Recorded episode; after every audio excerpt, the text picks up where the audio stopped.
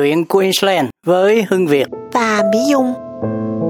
Chiến tranh qua đi, có những người vĩnh viễn ngã xuống, nhưng cũng có những người đã để lại một phần thân thể cho quê hương, như nhà thơ Kim Chi có viết.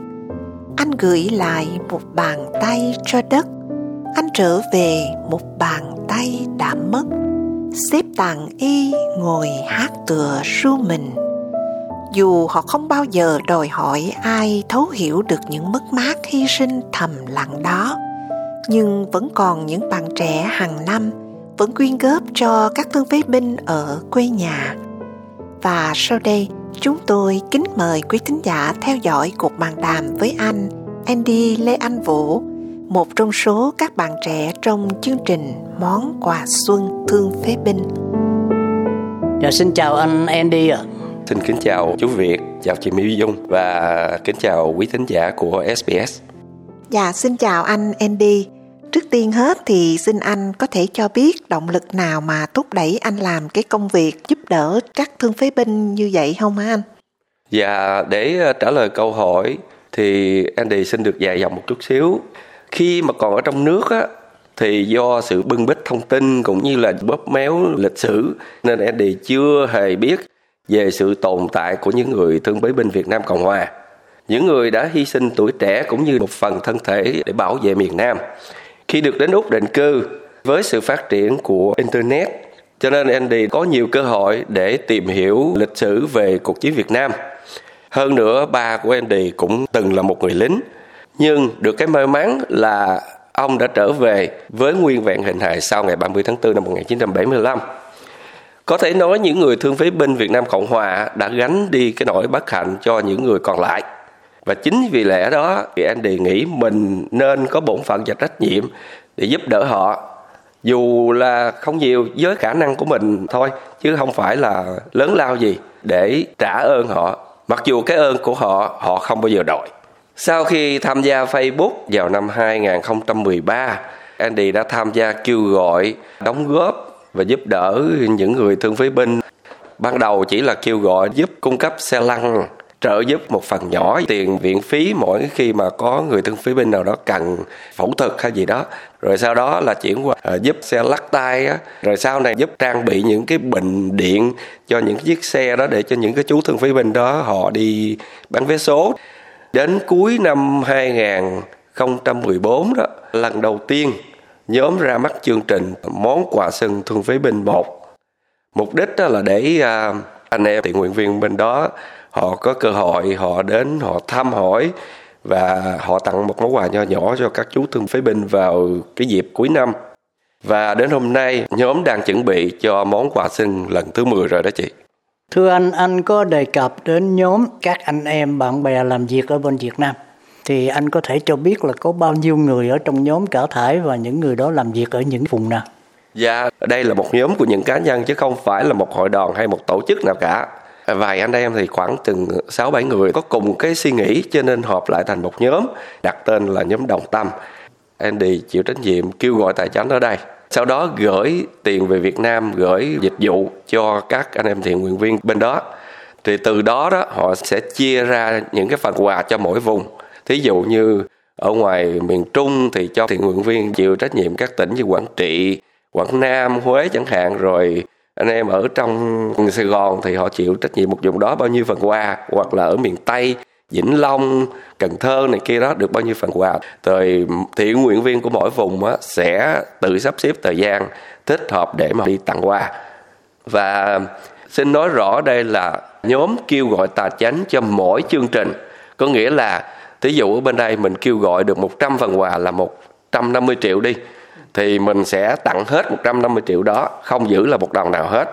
Trong khoảng thời gian giữa năm á mình có cần cho chuyện gì thì mình kêu gọi cho cái mục đích riêng đó chứ cái nhóm của Andy là tuyệt đối không giữ lại quỹ như vậy đó khi mà anh chuyển cái số tiền quyên được ở đây về Việt Nam á thì ai là người quyết định bao nhiêu tiền đi cái vùng này bao nhiêu tiền đi cái vùng kia? Dạ anh em có mở cái chat room giống như sinh hoạt bên ngoài vậy đó. Mình chia sẻ thông tin rồi mình, mình bàn mình đưa ra một cái quyết định mình có thể phân phối quà cho nó hợp lý. Chứ không có nhất thiết là cái vùng này hai chục phần vùng kia phải hai chục phần. Mà tùy theo cái ờ, tình trạng thực tế. Thưa anh số thương phế binh cần được trợ giúp đó thì ờ, các anh chị ờ, thu thập những cái chi tiết những cái thông tin từ đâu để biết được? Dạ đa số là những cái thông tin đó cũng đến từ hội đoàn thôi. Nhưng mà bạn bè có cơ hội đi kiểm chứng, rồi cung cấp cho mình. Tuy nhiên cũng có nhiều trường hợp là những chú thương phế binh đó họ quen biết, họ cung cấp hồ sơ. Hoặc là cũng có trường hợp anh em thiện nguyện viên trên bước đường mưu sinh của họ đó, thì họ thấy một cái người tàn tật bán vé số thì họ lại bắt chuyện họ hỏi thăm. Nếu là thương phế binh thì mình đưa vô danh sách như vậy, theo tình hình hiện nay đó, số thương phế binh mà nhóm của quý anh chị giúp đỡ đó là vào khoảng bao nhiêu người? Và do cái giới hạn về tài chính cho nên số chủ thương phế binh mà nhóm đưa vô chương trình đó khoảng trên dưới 100 thôi. Và danh sách đó nó sẽ được cập nhật mỗi năm.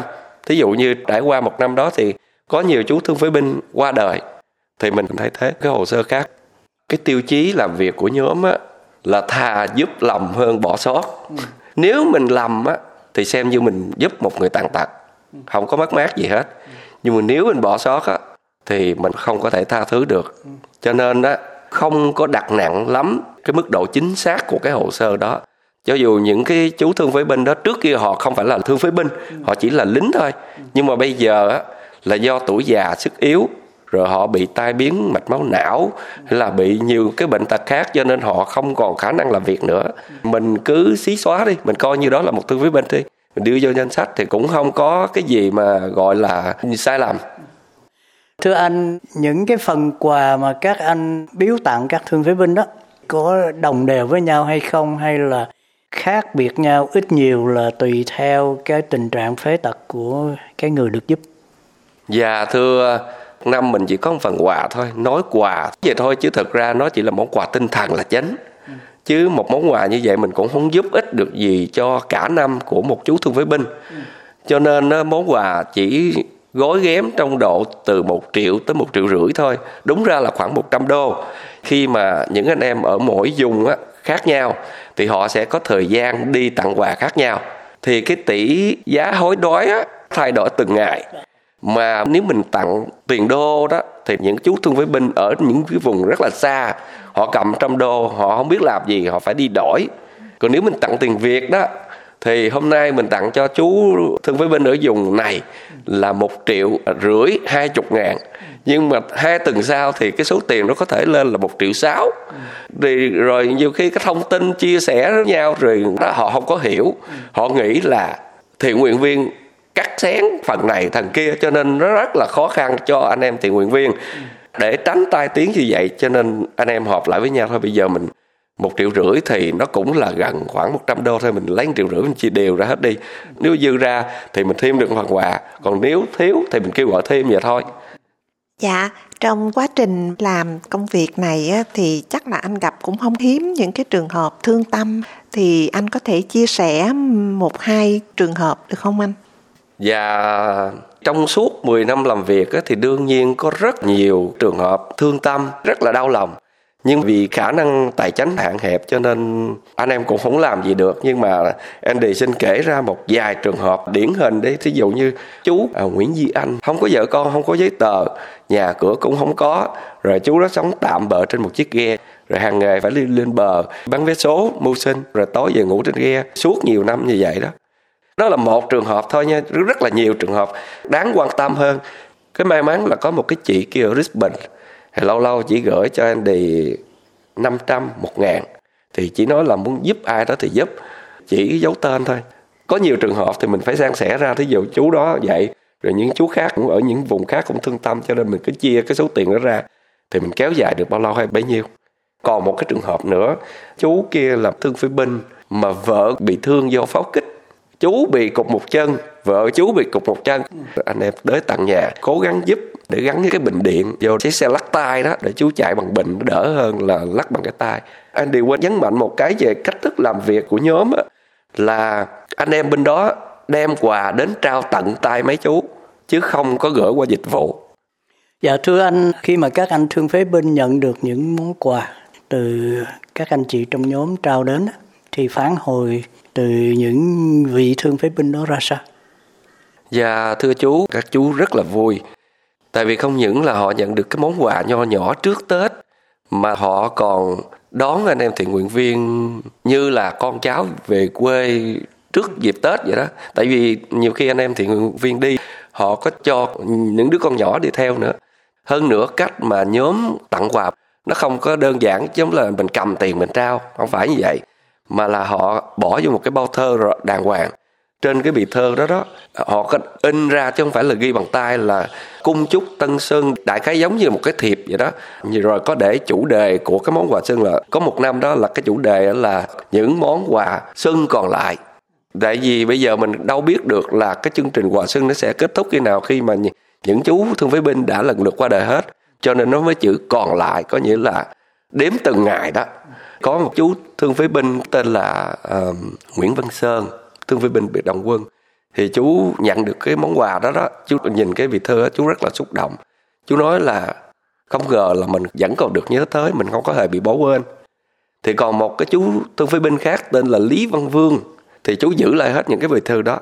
Ừ. những anh em trong nhóm còn cái idea nữa là in cái logo cái huy hiệu của mỗi bên chủng thơ đó cho nên mấy chú rất là quý giống như nhắc nhở họ lại một cái gì đó nó rất là đẹp, cho nên họ giữ lại cái bì thơ anh em có những cái sáng kiến rất là hay bởi vì không phải chỉ chuyển những món quà không mà thôi, mà tôi nghĩ là chuyển cái tâm cái tâm tư của một người con, một người cháu của các vị cụ quân nhân, quân lực Việt Nam Cộng Hòa đến cho các chú. Thành ra các chú bồi hồi xúc động là một điều không có gì mà ngạc nhiên cả.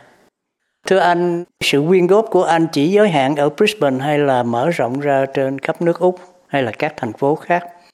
Dạ thì uh, như chú cũng đã thấy đó, thì Andy kêu gọi trên Facebook ờ, hơn nữa Andy không phải là người của công chúng đó cho nên rất là khó để gây quỹ ở bên ngoài cái may mắn là Andy có rất là nhiều bạn bè và họ đồng cảm, hưởng ứng, giúp đỡ những chú Tân phế bình mỗi lần kêu gọi thì có những anh chị em ở Brisbane cũng có, Sydney, Melbourne, Perth cũng có. Và thậm chí có chị kia ở bên Canada, đứng ra chỉ kêu gọi bạn bè bên Canada. Rồi có nhiều bạn bè ở bên Mỹ. Có một số người họ quen biết với anh em thiện nguyện viên ở trong nước thì họ cũng đóng góp. Anh Andy có dự định phát triển rộng rãi hơn cái sự quyên góp hay không? Thí dụ như anh ra hội chợ Tết, xin mở một cái gian hàng, hay là anh mời gọi các văn nghệ sĩ ở đây, hợp tác với anh để tổ chức một cái đêm văn nghệ để mà lạc quyên cho cái công việc của anh làm hay không?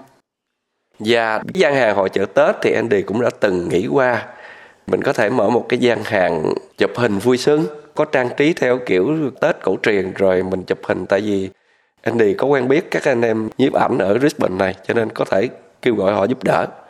Còn nếu mà nói về để tổ chức một đêm văn nghệ gây quỹ thì rất là khó cho một cá nhân. Cái này là giống như là giúp đỡ thương phế binh không có phải thường tí là làm từ thiện cho nên với tư cách cá nhân mà mình làm một cái chương trình để kêu gọi quyên góp thì nó rất là khó Dạ thưa anh, trong quá trình anh làm việc đó thì nhóm có gặp những cái trở ngại khó khăn gì không hả anh? Dạ thưa chị, đương nhiên khó khăn thì lúc nào cũng có rồi. Nhưng mà em đi làm cái này giống như là một cái sở thích của mình vậy đó. Mình giúp cho một người khi mà họ có một nụ cười thì mình cảm thấy trong lòng mình rất là thoải mái.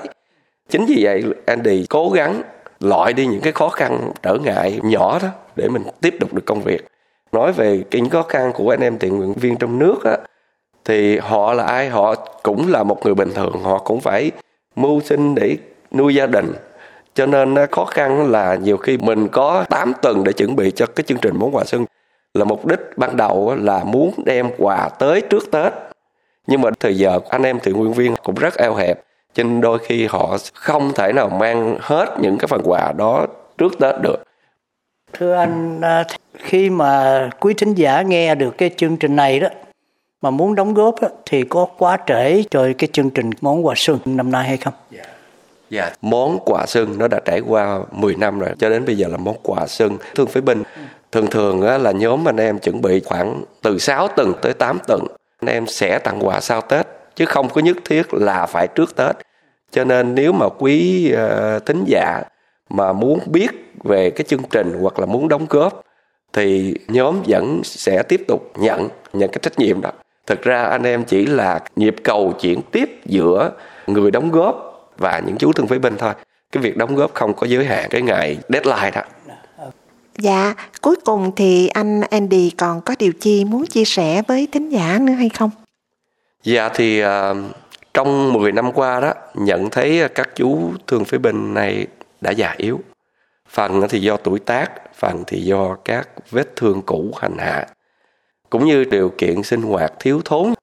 Chỉ vỏn vẹn trong cái danh sách chừng 100 chú thương phế binh lúc ban đầu thôi. Thì bây giờ là cũng trên hai chục chú đã mất rồi. Và trước khi dứt lời xin phép cho anh Andy kể là một trường hợp đáng nhớ của nhóm. Đó là trường hợp của chú thương phế binh Phan Văn Bữa ở Củ Chi. Andy nhớ hình như là vào món quà xuân năm 2016 anh em thiện nguyện viên tới tặng quà cho chú chú rất vui vẻ chú có hát một bài vọng cổ để tặng mọi người vào trước dịp tết thì hai tuần sau đó, anh em đang tặng quà những vùng khác. Thì hai tin chú bữa qua đời. Anh em rất là buồn, nhưng mà họ cũng an ủi là dù sao, mình cũng đã mang cái món quà xương cuối cùng vừa kịp lúc đến cho người thân phế bình. Chính vì vậy á, chúng ta nếu mà có điều kiện á, thì nên giúp đỡ họ trước khi quá muộn. Nghe anh Andy kể lại cái trường hợp cuối cùng như vậy, rất là thương tâm và cảm động. Tấm lòng của quý anh chị nghĩ về các thương phế binh Việt Nam Cộng Hòa như vậy rất là quý báu và rất xứng đáng để nhận được sự hỗ trợ từ đông đảo quý đồng hương ở đây cũng như ở các nơi khác. Thay mặt cho thính giả và cô Mỹ Dung, chúng tôi xin thành thật cảm ơn anh Andy cũng như các anh chị đã có một cái tấm lòng và có những cái hành động cụ thể để giúp đỡ những người mà đã bỏ một phần thân thể một phần cuộc đời của họ để à, bảo vệ cho miền Nam. Thành thật cảm ơn anh Andy và quý anh chị một lần nữa và kính chúc các anh chị trong nhóm được dồi dào sức khỏe để tiếp tục làm cái công việc hữu ích này. Dạ, xin chào tạm biệt chú Việt và chào chị Mỹ Dung và dạ, xin chào tạm biệt quý thính giả. Dạ, xin chào anh Andy, cảm ơn. Muốn biết thêm chi tiết, quý vị có thể liên lạc anh Andy qua số phone 0433 797 556 hay qua Facebook Andy Lê.